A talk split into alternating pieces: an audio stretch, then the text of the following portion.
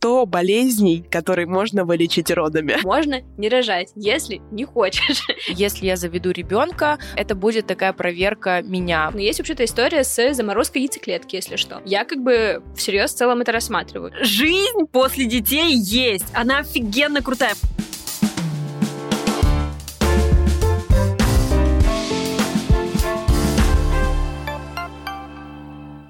Привет! Это подкаст «Скоро 30». Здесь мы обсуждаем стереотипы, связанные с 30-летием. Почему мы решили сделать этот подкаст? Ну, потому что нам самим скоро 30, и мы хотим понять, нужно ли нам что-то успевать или нет. Если вы девушка и вам до 30 лет, наверняка вы слышали такую фразу «часики тикают, пора задуматься о детях». Так вот, в этом выпуске мы обсудим, нужно ли задумываться о детях до 30 лет или дождаться осознанного возраста и рожать уже после 30 лет. Кто же эти мы, ведущие подкаста? Меня зовут Анастасия Газ, и я креативный директор wellness бренда Refill. И я очень сильно хочу родить ребенка до 30 лет, но это никак не связано с давлением обществом. Чудесный факт. Сразу такая, это, если что, не общество. Всем привет, меня зовут Саша Рудко, мне 26 лет, и я основательница студии подкастов Богема. И, кстати, этот подкаст тоже делает моя студия, поэтому обязательно подписывайтесь на наш канал. Факт обо мне по теме выпуска. Я была уверена, что я, как моя мамулька, рожу в 20 лет. Мне 26, и мой единственный сын — это собака. Факт такой. Всем привет, меня зовут Настя Ховалкина, я основатель креативного агентства Валентина, и я поняла, что я хочу ребенка во сне. Жесть! Ты что, интригу кинула? Да. И самое важное, мы в этом выпуске не одни. У нас есть чудесный гость. Это Ольчка Килина. Коуч, психолог и, самое главное, ведущая подкаста «Хакни мозг». Ольчка, привет! Привет, девчонки! Привет! Всем привет! Меня зовут Оля Килина, как сказала Саша. Мне 38 лет, через пару месяцев будет 39. И у меня двое детей, которые оба появились после 30. Именно поэтому мы позвали Олю, потому что, мне кажется, реально общество как-то по-особенному относится к женщинам, которые родили после 30.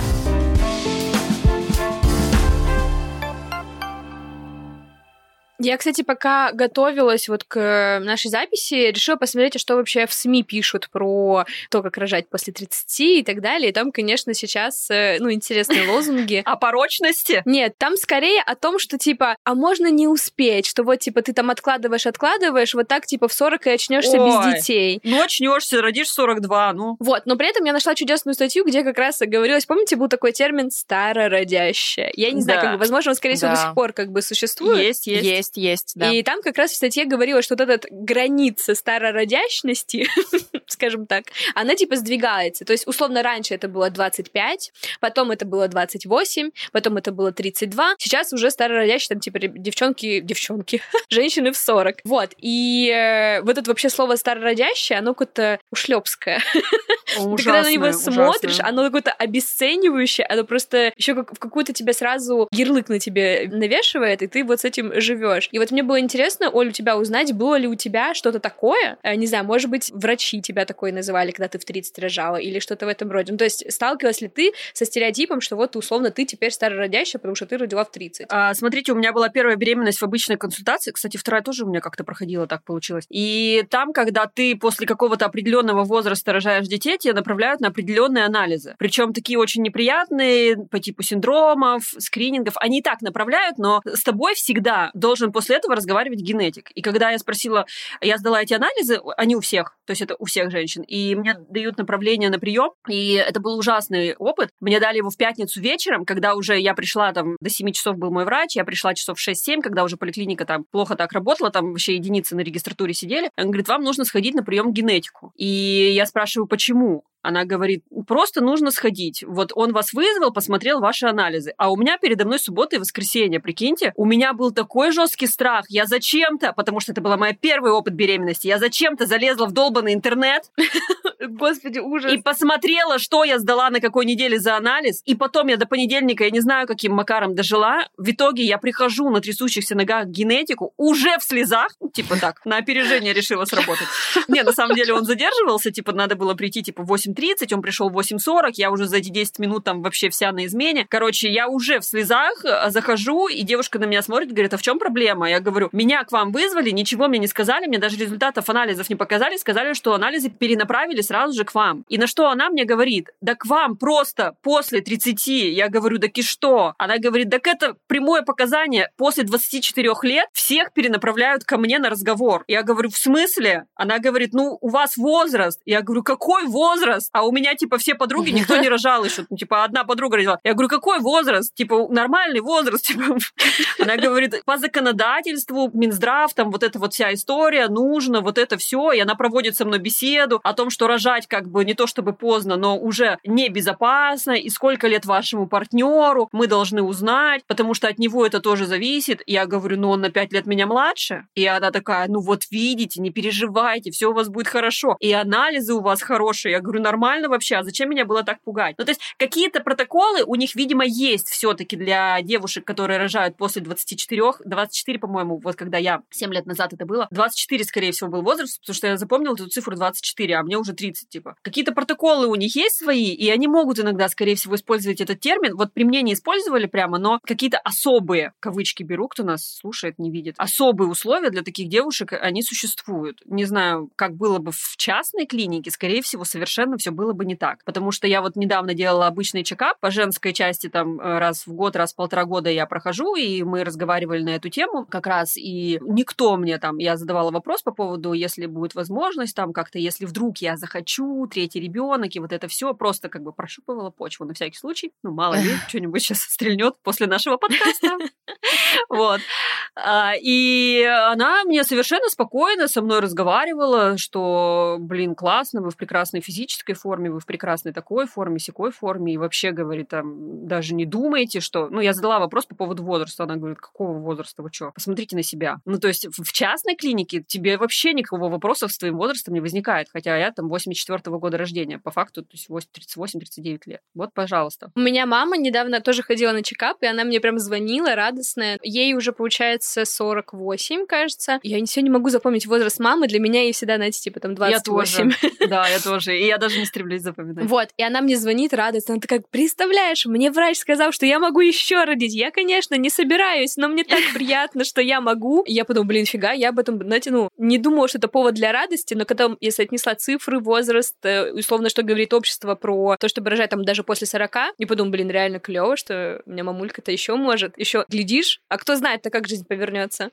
Блин, а знаете, как вот, я тоже просто расскажу, у меня в целом сейчас вот последние там два месяца случился резкий набор веса, я там типа за два месяца набрала где-то 10-15 килограмм, и я начала ходить по врачам, сдавать анализы, всех спрашивать, типа, так, что, что с этим происходит, что мне делать, что такое. Ну, то есть реально я, наверное, сходила к пяти разным гинекологам и там, наверное, к трем-четырем эндокринологам, чтобы просто послушать как бы мнение на мои анализы. И два гинеколога мне сказали такую вещь, ну так просто рожать же пора уже. Блин, я так и знала, что ты так скажешь. Я такая, типа, а как это взаимосвязано? Они такие, ну так ваш организм, он уже показывает полную готовность таким образом. Поэтому уже как бы пора. Поэтому, ну вы если как Кринж. бы уже надумали, да, ну давайте мы с вами начнем заниматься этим процессом. Я говорю, нет, нет, я с вами лечиться точно не буду, это какой-то трошняк для меня. Ну то есть, и самое интересное, что вот эта мысля про то, что как бы вот организм в полной боевой готовности, мне вот это тоже интересно, потому что мне э, мой папа постоянно это говорит, ну, у него, понятно, есть как бы свой интерес, ему хочется внуков, все такое, как бы, и он использует все возможные методы э, давления, которые только могут быть. Да, влияние мотивации. И у нас вообще в целом есть вот эта вот формулировка и фраза про то, что есть какой-то эм, более хороший... Пул заболеваний, которые лечатся родами. Да, Да. да, есть что типа есть пул заболеваний, которые лечатся родами, и есть определенный возраст, в который именно физиологически нужно рожать. Именно физиологически, типа, это правильный. И мне интересно вообще, ну, что вы про это думаете? Не знаю, если встречались ли вы с таким феноменом, как киста, но да, это часто, на самом деле, тоже с подругами это обсуждала, и мне мама тоже говорила, ой, да, типа, не переживай, это вообще фигня, ну, типа, постоянно они появляются, и появляются они из-за того, что как бы ты не беременеешь, а организм уже готов, и вот это вот все, и поэтому они появляются, как мне это постоянно все гинекологи мне объясняют, как мне объясняют все девушки, которые ходят к гинекологу, и я такая, типа, ну, хорошо, тогда, тогда буду с кистой ходить в целом. Буду ждать, буду ждать. Вот да, Оль, интересно, поделись, есть у тебя ки- киста или нет? Шучу, ладно, не делись этим. Что по кисте, милая? Да. Чё по кисти- чё по кистам? Так, ребят, а, я не знаю, это какой-то вообще сверхоткровенный разговор, мне кажется. Я сейчас говорю и такая думаю, реально, а почему меня никто в жизни не спрашивал, есть ли у меня киста? Да блин, у всех была киста, у всех. У меня была киста, она была какая-то э, эндометриозная, по-моему, или что-то такое называлось, она лечилась только опера- операбельно. Мне, когда ее нашли, мне сказал один врач, что э, якобы там, да, это нужно, да, обследовать, и это нужно лечить родами, условно говоря, что при родах пройдет. Потом я сразу же пошла к другому врачу, потому что для меня это было очень страшное звучание, это как будто бы сейчас уже на слуху, но тогда это было как-то... Никто об этом не говорил так откровенно, и казалось, что я какая-то не такая, что во мне какое-то новообразование. И я пошла к другому врачу, меня обследовали, потом э, было обследование хирурга, который сказал, что надо удалять в любом случае. То есть это не та история, которая лечится пиявками, там, да, как что у нас лечат вообще, и э, непонятно как. И просто я пошла как в доказательную медицину, условно говоря, легла на операционный стол, удалила. Лапароскопически это не страшно было, и все. То есть э, потом мне сказали наблюдать, я наблюдала, а наблюдать вот как раз сказали в связи с тем, что если ты хочешь детей, немножечко так с угрозой, если ты все-таки хочешь детей, в твоих интересах наблюдать. Два концепта. Первый концепт. Освобождающие роды. Как вам? Освобождающий. От стереотипов, от общества, от всего. Лечим кариес, вросший ноготь, хронический волос больше не будет, текущихся волос нет. Есть еще один концепт, еще один, он, он круче, поверьте. Второй концепт, уже как бизнес-идея скорее, давайте сделаем сборник. 100 болезней, которые можно вылечить родами. Реально. Это Я Просто, думаю, да. что мы сможем очень легко найти под это инвестиции и продать. Знаете, на почты приходишь, на почту приходишь, и у них там 100 болезней, которые можно вылечить чайным грибом. Вот у нас Да, такая да, же да, будет. да, да, да, да.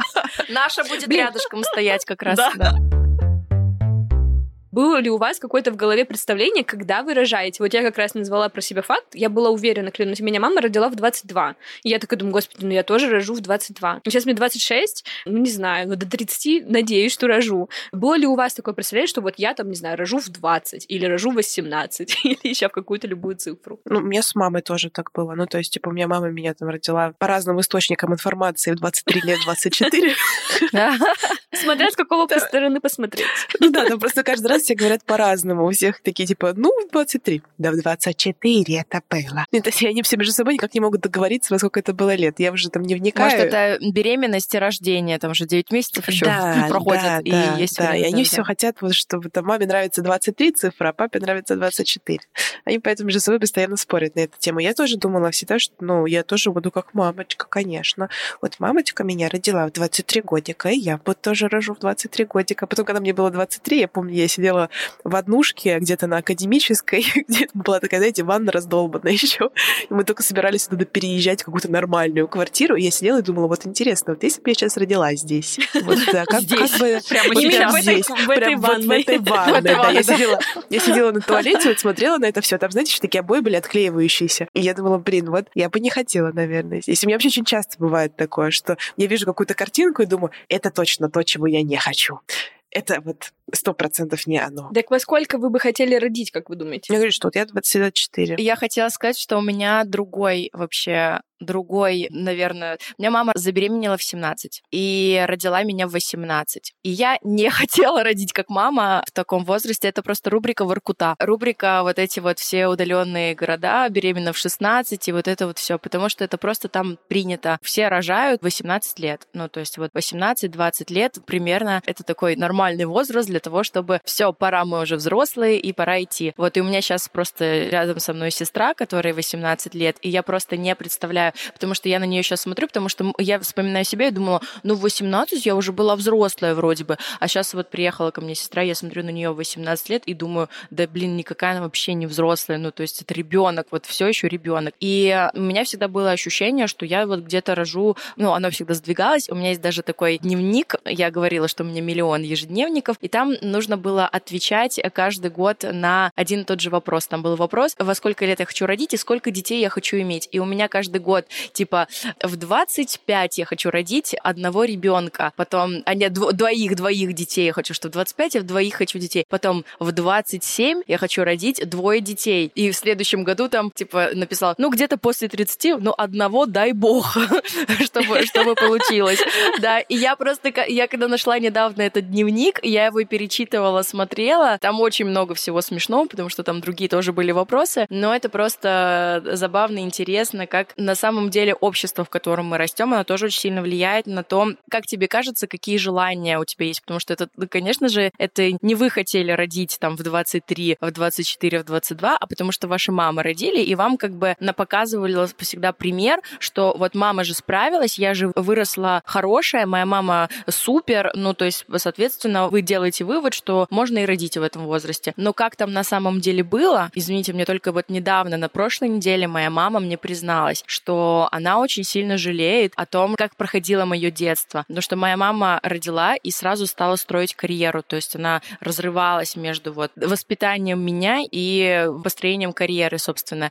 Она училась, ездила там в Питер из Воркуты, и вот это вот все на сессии. И она сказала, что она жалеет, что она не была вот такой для меня мамой, знаете, бытовая мама. Вот есть мама, которая тебя вот воспитывает и показывает тебе ценности, вот то, что сделала моя, собственно, мама. Но да, когда я приходила со школы, меня никто не ждал с накрытым столом, там, знаете, не разогревал мне суп, э, не наливал мне чай, как было, например, у большинства моих подруг, например. Я приходила домой и такая, у меня нечего дома кушать. Ну, нужно что-то придумать. Я яйца микроволновки там погрела и ела их сырыми, и такая, типа, супер, я супер кулинар. Вот, то есть у меня было больше какой-то такой самостоятельности. Я выросла, думаю, ну, это наоборот плюс. А вот мама мне, вот, для меня это реально было неожиданностью, что она вот сказала и призналась, что она вот жалеет, что она не дала мне вот этого вот бытового ухода какого-то, чтобы я всегда приходила и дома была вкусная еда, чтобы было дома чисто. Ну, то есть какие-то традиции у нас в семье вообще их практически не, знаете, там обедать, завтракать за одним столом все вместе. То есть у меня вообще такого не было. Но зато моя мама мне другое обдала и показывала классный пример вот это вот, что ты можешь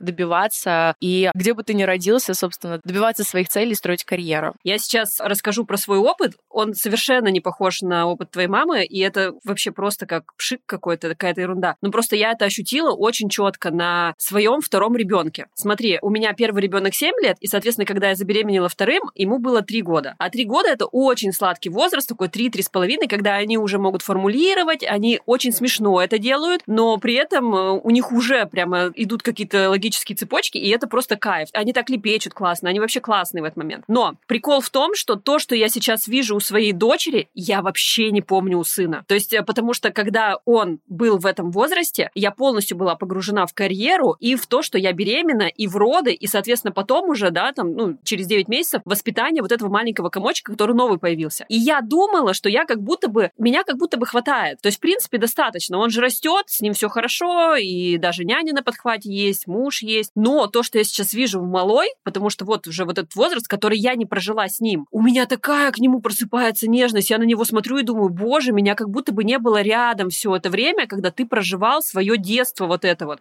Потому что я была с другим ребенком и в проектах. И получается, что твоя мама просто на тебя сейчас видит такую прекрасную, красивую, состоявшуюся женщину, смотрит на тебя и понимает, что она помнит тебя вот этим вот, знаешь, задней мыслью. Прикинь, сколько времени прошло. Помнит тебя вот той маленькой девочкой, но как будто бы она сама себе не додала вот этого. И там же сожаление, простите за такую слезливую историю, там же сожаление даже не то, что тебе чего-то не хватило, ей же тоже что-то не хватало, прикинь. Я сейчас заплачу. Да, внимай мамочку почаще, мне кажется, ей сейчас так важно тоже Блин, это. так глубоко. Да. А как ты вообще поняла, вот, что ты хочешь детей? Слушайте, там была у меня очень странная, смешная история. У меня муж э, пятый ребенок в семье. Ого. То есть он э, рос в большой семье, и для него норма иметь миллион детей, просто миллион. И для меня было нормой всегда, вот на ваш вопрос отвечаю, что у меня будет один ребенок, максимум два для разнообразия. Ну, типа мальчик и девочка. Ну, типа вот такое какое-то очень наивное, как будто бы мы умеем выбирать, знаешь, мальчик или девочка у тебя будет. Такое очень наивное такое представление было в лет 25. Короче, когда у меня приближался уже этот возраст, я поняла, что тот человек, с которым я проводила свое время, первые мои отношения, я не готова от него вообще не то, что детей там ничего, и на самом деле они и закончились, потому что мы поняли, что эти отношения изжили, там никакой драмы вообще, ноль было драмы. И когда я начала встречаться уже вот со своим мужем, у меня была очень большая почему-то, как сказать, напряженность и тревога,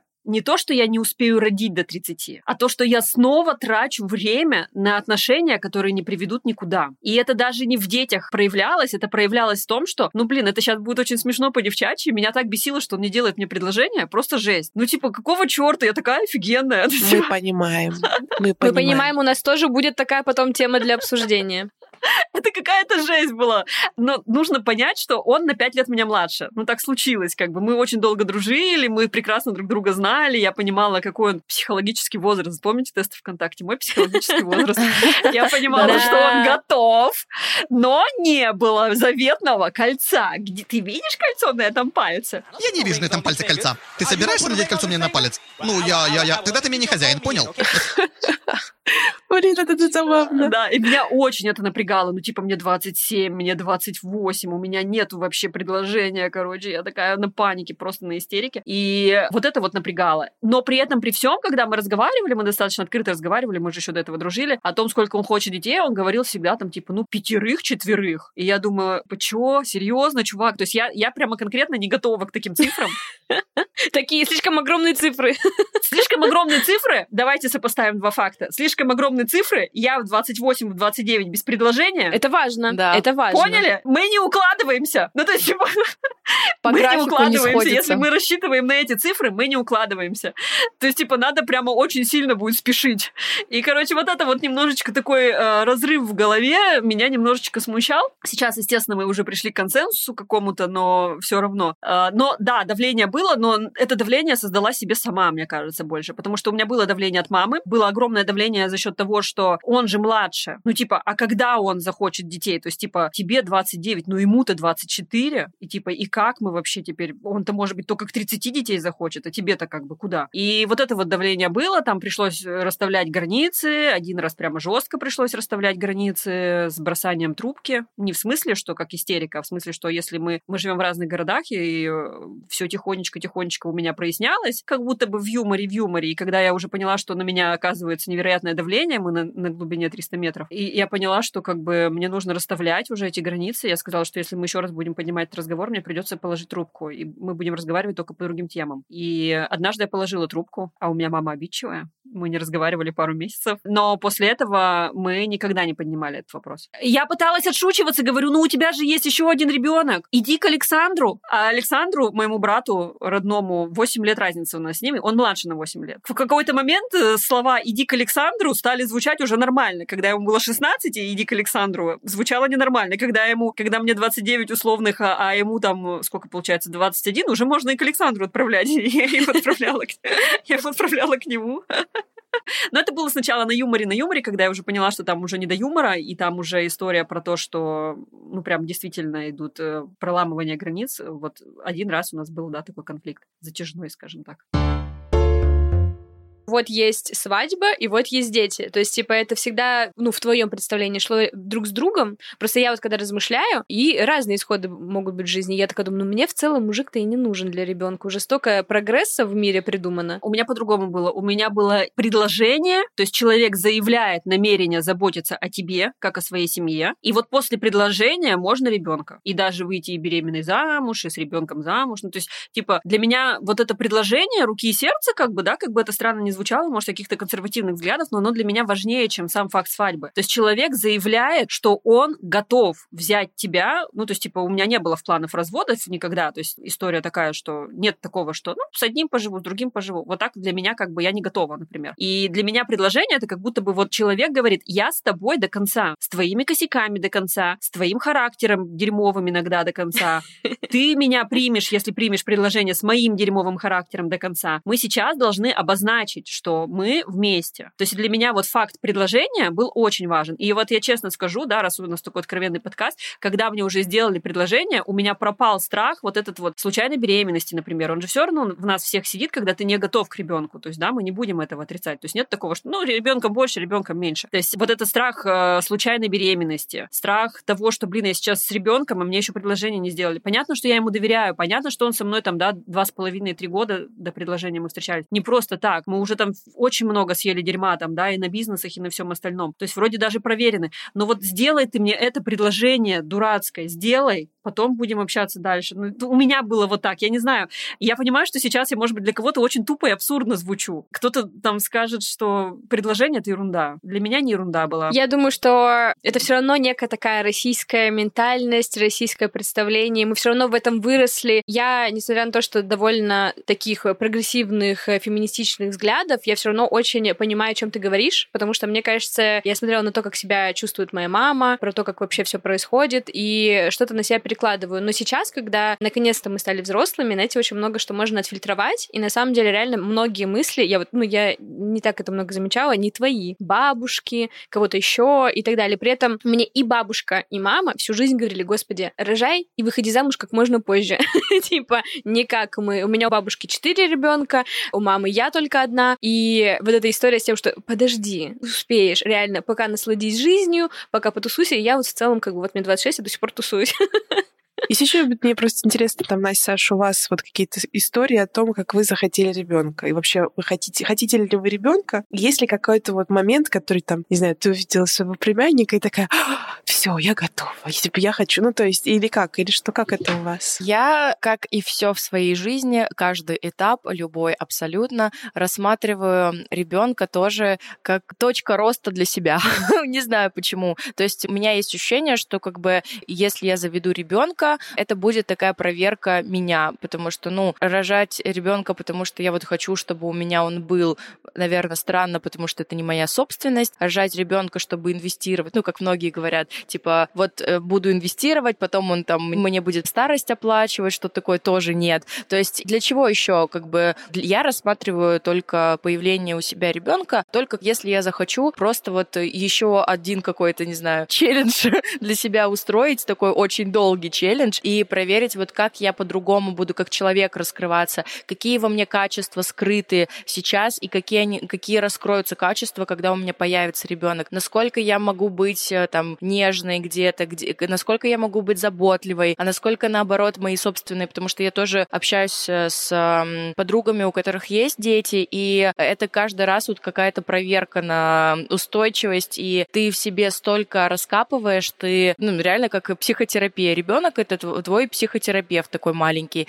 Вот, поэтому, наверное, у меня вот это появилось ощущение, что я готова к этой проверке, тоже на самом деле после замужества. То есть вот уже полтора года мы находимся в браке, и вот когда я вышла замуж, во-первых, немножко меня отпустило, потому что я не боюсь там сейчас какой-то, если вдруг забеременею, то есть для меня это не так страшно, как 18 лет, знаете, как было страшно, вот когда ты тут рубеж с маминым возрастом было. Да, знаем, такая... капец, Боже. все знают, все девочки знают, конечно. Да, это было очень-очень страшно, там, не дай бог, какая-то задержка на один час, все, угу. боже, э, выбираю коляску. У меня даже было, знаете как, у меня не было мужчины, и у меня была, видимо, пере... мне потом рассказали, что это перестройка гормональная, да, и да. какая-то раз пять лет она там случается, я не знаю, правда, нет, может быть, ерунду говорю. Ну, короче, у меня весной была задержка, просто как будто бы, это даже не была задержка, это как будто бы месячные взяли отгул и однажды не случились. То есть как бы у тебя просто задержка на 21 день, то есть как бы на, на 5 дней, которые сам цикл там, и еще плюс 21. Просто не было. И я так запараноила, то есть как бы я же, у меня же около медицинское образование, то есть я понимаю, что я не могу забеременеть, то есть непорочное зачатие не существует.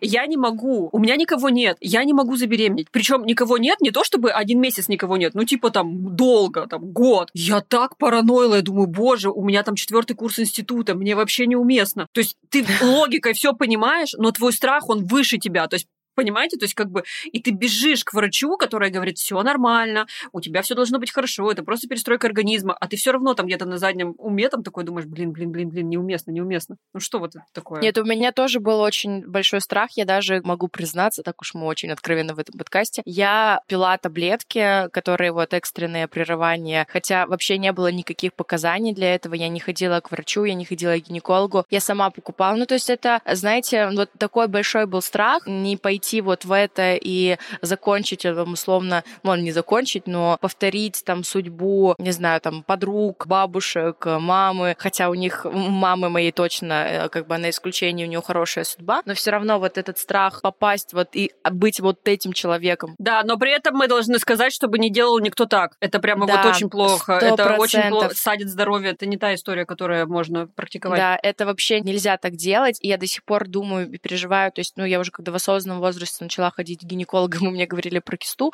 вот, я всегда спрашивала, а я вообще могу иметь детей, потому что я помню, сколько я всего там наградила и сделала, и выпила там 18-20 э, лет, вот этот промежуток, что я, мне, конечно, был страх, но мне говорили, что все, что все хорошо, ну, конечно, до конца мы сказать ничего не можем, поэтому тут э, нужно только смотреть, пробовать, э, но вы там не пробовали, поэтому я вам ничего сказать не могу. По анализам все хорошо в целом. Как оно пойдет, нужно смотреть. Reden.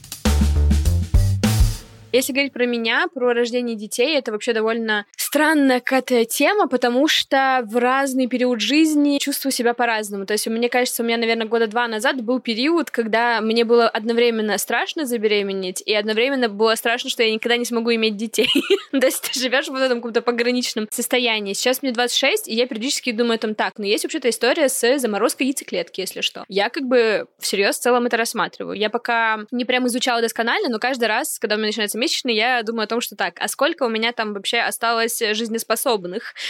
а как понять, когда они заканчиваются? То есть у меня, честно, такие мысли приходят. Я точно знаю про себя, что я хочу детей, я не знаю, когда. Я, как обычно, я как бы вот иду по течению жизни. Вот как пойдет, так оно и случится. Для себя лично я рассматривала разные истории. С мужем, без мужа, сама. Ну, то есть я как будто больше хочу здесь отталкиваться от конкретно своего желания. И, опять же, вот у меня есть история про независимость. Мне как будто бы и не обязательно должен быть партнер рядом. Я понимаю, что нужно будет более сложную систему построить, что нужно будет няни, бабушки, там еще кто-то и так далее. Но это все э, то, на что я готова, если что, идти. Сейчас у меня есть муж, э, и мы, конечно же, обсуждаем историю про детей, но когда она случится, вот, не знаю, случится и случится. И при этом мне очень понятна позиция многих сейчас как бы девушек, э, которые не хотят детей. И это тоже для меня абсолютно ок, и мне грустно, когда общество, наоборот, говорит, вот, там, типа, эти ужасные child-free, или, типа, фу, осуждает девушку, которая не хочет детей. Это все булшит, это очень не прикольно. И у меня среди подруг, э, даже ближайших, есть несколько девчонок, кто такие, ну, мне не хочется. И я такой, блин, круто. Круто, что ты это можешь осознать, принять. И есть шанс, что ты там через пять лет поменяешь свое мнение, и это тоже норм. Но вот конкретно в данный момент ты не хочешь, и это твое решение, это здорово. У меня есть прекрасная история на эту тему. Ну, Настя, ты должна рассказать, как ты захотела ребенка во сне сначала.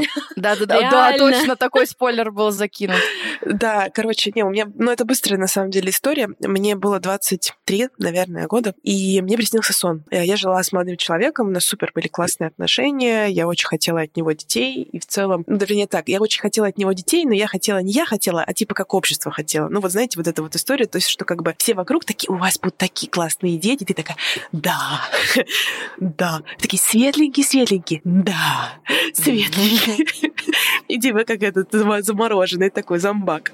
Но я себе не, не отдавала в этом отчет никакой. И вообще как бы, ну, материнство там было маловато во мне именно. И мне снится сон. Мне снится сон, что я во сне рожаю ребенка, и он был очень физический сон. То есть у меня прям было четкое ощущение, что вот у меня как бы я родила ребенка, и вот он у меня лежит на руке, и от него физическое тепло, которое растекается вот так вот от руки, как бы дальше по всему телу. И я во сне иду и понимаю, что я иду благодаря тому, что у меня этот цвет и эта энергия идет. И, в общем, я просыпаюсь, и я чувствую, я продолжаю чувствовать это физическое ощущение на руке. И у меня просто настолько переклинило. Я просто, я проснулась, и я вот так вот ходила, наверное, все утро. А молодого человека звали Никита, и он такой, Никита такой, Настя, все нормально? Я говорю, я хочу детей. И он такой, так, ладно, давай ты успокоишься, мы с тобой поговорим. Сейчас не будем, знаешь, там ломать бровь. Я говорю, нет, давай прямо сейчас. Я хочу бейбика. Ну, то есть, и у меня реально, наверное, дня на два меня вообще переклинило, прям сильно переклинило. Я прям ходила, я прям трогала руку, я понимала, что как бы вот у меня четкое ощущение, что вот здесь что-то должно как бы лежать. Вот оно, типа, должно лежать. Я, я, ну, я это физически ощущаю. И ходила, ходила, и потом я потихоньку начала отпускать. И просто со временем, наверное, в течение еще где-то месяца это постепенно трансформировалось в очень понятное ощущение и в очень прозрачную мысль о том, что я хочу иметь ребенка. И я как бы сейчас, например, даже встречаюсь с какими-то мужчинами, у меня нет каких-то постоянных отношений, просто какие-то там дейты, если они заходят там условно на второй, третий дейт, и где-то звучит мысль о нашем будущем, я всегда озвучиваю, что давай сразу проговорим на берегу. Вот ты как относишься к детям? Хочешь ли ты детей или нет? И если мне человек говорит, что, слушай, нет, я не уверен, вообще я не понимаю, нужно ли мне это, я говорю, слушай, я тебе тоже честно скажу, я уже сейчас хочу детей, и для меня сейчас просто вопрос в том, кто конкретно будет отцом, как конкретно это будет и когда именно это будет, чтобы это было в наиболее там классном варианте. Ну, то есть мое внутреннее... Настя даже меня пугает. Мужики такие на третьем дейте такие, Ладно, девочки, ну давайте так, это я вам так говорю, да? Ну, я говорю так вам и нашим слушателям подкаста, естественно, да? Ну, Слушай ты, первое, второе, третье, Свидание как из холостяка, как мы знаем. Не меньше, чем в Да, да, да, да. Нет, ну, если заходит тема, я всегда озвучиваю, что я хочу детей. Просто я не говорю о том, что там, типа, так, блядь, все, давай, прямо сейчас делаем бэйбика, но я считаю важным это озвучить, и важным себя тоже не обманывать, когда мужчина говорит, что, типа, я не хочу, а ты такая, ну ладно, он потом передумает. потом захочет. Он за- по- заходит, а ему уже там, типа, 33-35, и он такой, типа, нет, я не хочу детей, типа, у меня там, ну, не- я не хочу. Вот, так это У меня два ладно. от первого брака. Обычно просто вот это не озвучивается. Обычно это ты узнаешь потом. Типа, Поэтому он сейчас уже не хочет ему и тех еще кормить. Да, типа это узнаешь потом, и такая, типа, «А, понятно. Вот, короче говоря, вот так, да. И у меня вот этот сон, он прям настолько был, ну, геймченджером таким, что я прям для себя даже решила, что когда вот я сейчас прохожу этот такой путь осознания себя как матери, хотя у меня еще нет ребенка, и когда у меня он появится, я сто процентов напишу книгу и назову ее, типа, как я захотела стать мамой. Потому что вот именно этот процесс моего хотения от того, что я раньше вообще не хотела и не понимала, ну, то есть, зачем мне это нужно, мне просто нравилась картинка того, что, типа, вот есть я, есть он, и вот у нас такой светленький ребеночек, как это красиво. А сейчас это очень внутреннее, глубокое ощущение, которое иногда мне дает вообще смысл в моменты, когда у меня его нет. Как будто у меня уже есть ребенок, а у меня его нет. Настя готова. Девочки, вы чувствуете? Вот так вот по-женски. Она готова. Да. Чувствуем готовность. Да, девчонки, моя матка, моя матка говорит от Да. имени, понимаете, она прям глаголит. Сегодня не то не да. сегодня матка. Она ни разу не сказала, детки такие миленькие, я буду покупать им комбинезончики. Это, знаете, вот эта вот история, когда девочка на самом деле не готова, но насмотрелась Пинтереста. И а вот Настя, она вот прямо, ты прям готова, ты прям вот про глубину, знаешь, про то, что вот у тебя разливается тепло по телу. Это вот история про то, что... А знаете, что я постоянно думаю, я, почему я постоянно переживаю в вопросе детей? Что есть наше тело, и есть наша гормональная система. И иногда наше тело говорит нам, что, что нужно, и это все переходит в мозг. Оль, ты тут подхватишь, если что, когда мы Давай, говорим давай, про давай. мозг. И мозг начинает тебя обманывать, и ты думаешь, что ты на самом деле готова, а ты на самом деле не готова. Ну, то есть, как бы мозг посылает тебе все сигналы, потому что мы знаем, что у нас есть цикл, и в определенном цикле, когда у нас происходит овуляция, у нас там вообще просто хочу детей, хочу вообще всего. И я просто каждый раз, вот э, у нас периодически, вот я встречалась со своей взрослой подругой, которая уже там за 30, но тоже у нее нет детей, и я ей говорила, все, я готова, Наташ, я все решила. Вот я тоже говорю, я чувствую это тепло, оно по телу разливается, оно уже вот здесь. Она, она мне постоянно говорит, Настюш, э, когда у тебя овуляция пройдет, поговорим. Потому что э, есть э, как бы история, просто, на- ну, это нормально, это биология, ну, как Да. бы мы, мы все люди, у нас есть определенные там периоды, когда очень сильно мы хотим. И я каждый раз это, ну, за это боюсь и переживаю, что а это мой будет выбор, когда вот я такая забеременю, или это моё, мои биологические часики тикают, все-таки я это сказала, А, биологические часики, э, которые нам говорят, что ну вообще-то надо, давай уже, я хочу. Не знаю, ш- вот на- наша матка реально говорит и э, захватывает вот этот наш мозг и говорит, не знаю, что ты там хочешь э, в твоем жизни, там реализацию, вот это все, мне надо сейчас ребенка, прямо сейчас. Вот, а, Оля, прокомментируй, пожалуйста. Я прокомментирую, знаешь, чем, что на самом деле, вот я могу обратиться к Саше и к тебе одновременно. Вы же замужем, и вы, я так понимаю, что у тебя полтора года брака. Саша, я тоже уже знакома и слышу, что Два там... месяца. Сколько вы? Два месяца, понятно, но вы же очень долго вместе. Да, два года. Вот. У вас уже не должно быть такого, что гормоны перекрыли. То есть, как бы, это вот когда ты встречаешь какого-то еще альфача, какого-нибудь прям вот такого, прямо вот прям все, мускулинность от него прет. И у тебя еще вот эти все периоды, да, свои там овуляции и все остальное. Вас гормоны так штырят, вы по запаху друг другу, вы просто, вы друг друга как животные просто вот понимаете, что вам нужно сейчас потомство прямо наделать. Какие-то долбанные животные инстинкты. Но давайте объективно. Прошло два года, девочки. То есть, как бы, вы уже можете взвешивать. То есть, это раз. И второе, мне кажется, тут же еще очень классно понимать, что вы не одни, и вас двое. И это решение, которое могут принять в паре. То есть, мы сейчас можем сколько угодно болтать о том, что хотим мы ребенка или нет. И там, да, на дейтах э, обсуждать это с новым партнером. Но когда ты уже в паре, бывает так, что партнер уже прямо сильно готов, и прямо он хочет ребенка. Ну, это бывает, потому что я знаю по своему партнеру, что он прямо говорит, я хочу сейчас еще ребенка, например, как в моем случае. Я хочу сейчас там второго ребенка. И вот это тоже можно обсуждать. И это может быть действительно не гормональное вот это перекрытие, а достаточно взрослое, взвешенное решение двух самодостаточных взрослых людей жизнь после детей есть. Она офигенно крутая. Мы ни разу не поговорили о том, что дети это круто. Мы сейчас говорим о том, что дети это страшно, дети это ответственно, капец, как люди, наверное, сейчас напряглись, у меня нет внедорожника. Нет, ни в коем случае. Дети это офигеть как круто. Вас никто, блин, не заставляет ехать на детскую площадку и гулять с другими мамами. Вот мне Саша говорит, мы тебя спросим, а много ли в твоем окружении мам, которые моложе тебя, и как они тебя смотрят? Куда я знаю, с ним не пересекаюсь, реально. Ну, то есть я всю жизнь брала ребенка в слинг и шла в кофейню к подругам. Я на детскую площадку не шла. У меня ребенок, у меня первый ребенок просто, я не знаю, знаете, как есть воспитанный волками, у меня воспитанный баристами. Ну вот, ну просто, то есть, я не знаю, его тискали все, он был такой вот Он такой сразу вот чувак. на Патриках, сразу на Патриках. Он сразу такой, мне, пожалуйста, на кокосовом.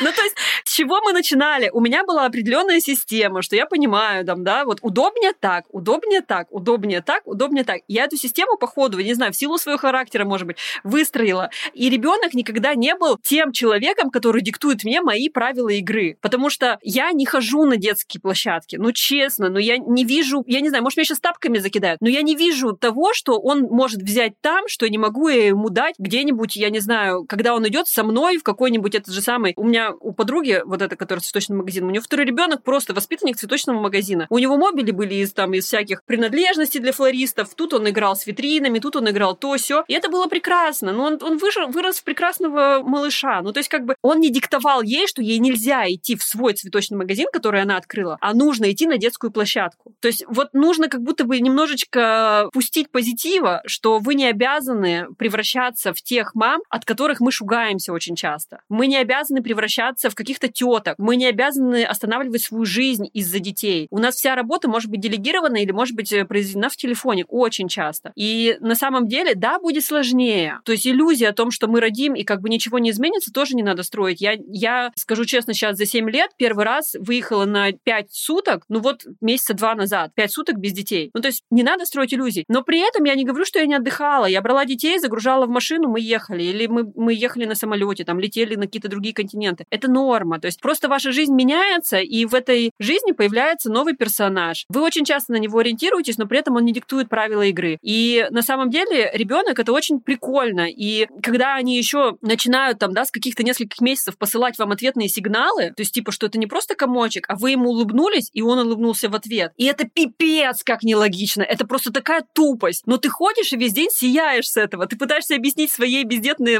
подруге, что это, и она говорит, киль, неочевидные плюсы. Плюсы неочевидные. Они неочевидные, но они настолько про тебя, они настолько про ваши взаимоотношения, они настолько про то, как это бывает, что как будто бы ты ради этих плюсов, я сейчас сижу, вот у меня вот как я, как мать двоих детей, ты ради этих плюсов, ну, все готов положить. Ну, просто все. Это не значит, что ты готов остановиться, потому что ты же понимаешь, что твоя работа в том числе нужна, чтобы девочка видела, что мама реализуется в обществе, чтобы мальчик видел, что женщины могут быть вот такие, чтобы они видели, что отношения с мужем в паре, в семейной, да, в полной семье, они могут быть вот такие на равных, что и мама может работать, и папа может работать. Вы не обязаны останавливаться, и даже больше вы обязаны не останавливаться, потому что вы — это тот, кто показывает, вы можете учить ребенка чему угодно, но он всегда скопирует вас. Вы можете говорить одно, а скопирует он то, как живете вы. И это очень важно. Наверное, ну, я пока остаюсь при своем, и я знаю, что я хочу родить ребенка до 30 лет, но не потому, что мне так диктует общество, а потому что это чисто, знаете, эгоистические мои какие-то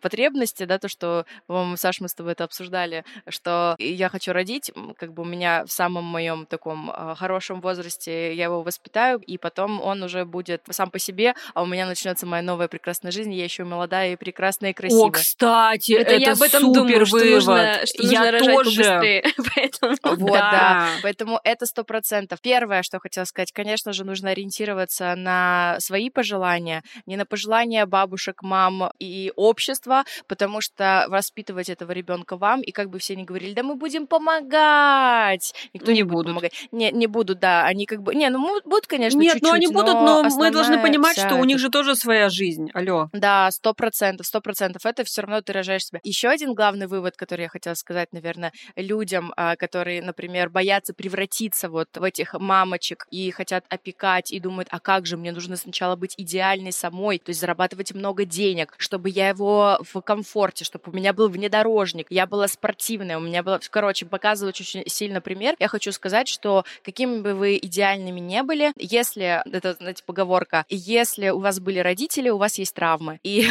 сожалению, я еще не встречала ни одного человека, у которого не было никаких бы травм, а, завязанных на его детстве. То есть какие бы идеальные у тебя родители не были, все равно в какой-то момент ты понимаешь, что вот что-то там было не так, потому что тут как бы ты рождаешься со своими особенностями, ты рождаешься со своим характером, и ты просто в детстве не можешь объяснить родителям, как с тобой надо. Ты потом это осознаешь, ты потом уже это все разбираешь, а что у тебя там было, а как должно было быть, вы разговариваете с родителями и так далее, и так далее. То есть э, для меня как бы очевидно, что если я буду рожать ребенка, я буду его рожать там не э, для того, чтобы в него инвестировать, и он потом мне подавал стакан воды, не для того, чтобы там, не знаю, это родить себе собственность, да, какую-то свою в виде ребенка, а потому что это просто вот для меня еще один, еще один челлендж, как я уже говорила, ребенок как челлендж, назовем этот выпуск так. Собственно, чтобы просто посмотреть на себя и как я буду, как я буду раскрываться с этим новым человеком. Вот, увидеть себя, наверное, тоже продолжение какое-то, научиться чему-то новому, потому что жизнь — это исследование одно большое. Как это вот такой, наверное, вывод. Меня сделали дети лучше. Я прям 100% Вот, да, да, многих, сказать. а кого-то, а кого-то нет. То есть тут очень все супер индивидуально. И опять Да. мой спич всегда. В каждом выпуске я говорю, люди,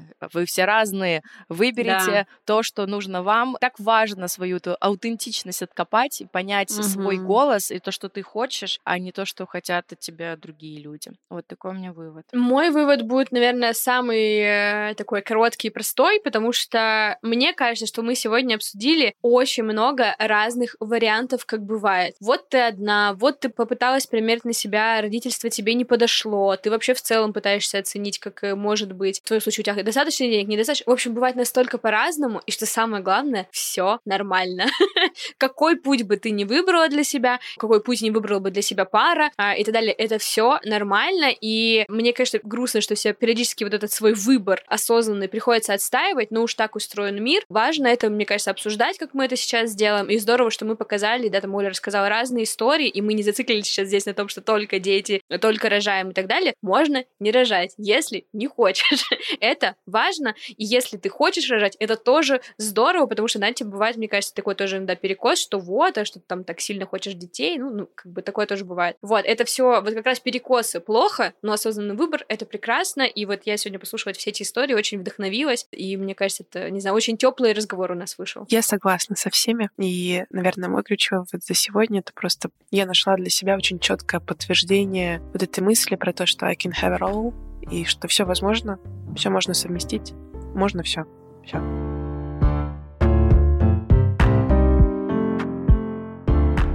Дорогие слушатели, зрители нашего подкаста, большое спасибо, что просмотрели этот выпуск. Будем рады видеть ваши комментарии, с чем вы согласны, с чем вы не согласны. В общем, любое ваше мнение про то, хотите вы детей, не хотите, почему. В общем, мы будем рады увидеть любые ваши размышления и обязательно ставьте нам звездочки и отзывы на подкаст-площадках. В общем, безумно крутой выпуск. Девчонки, спасибо. И вам спасибо. Спасибо! Всем-всем пока.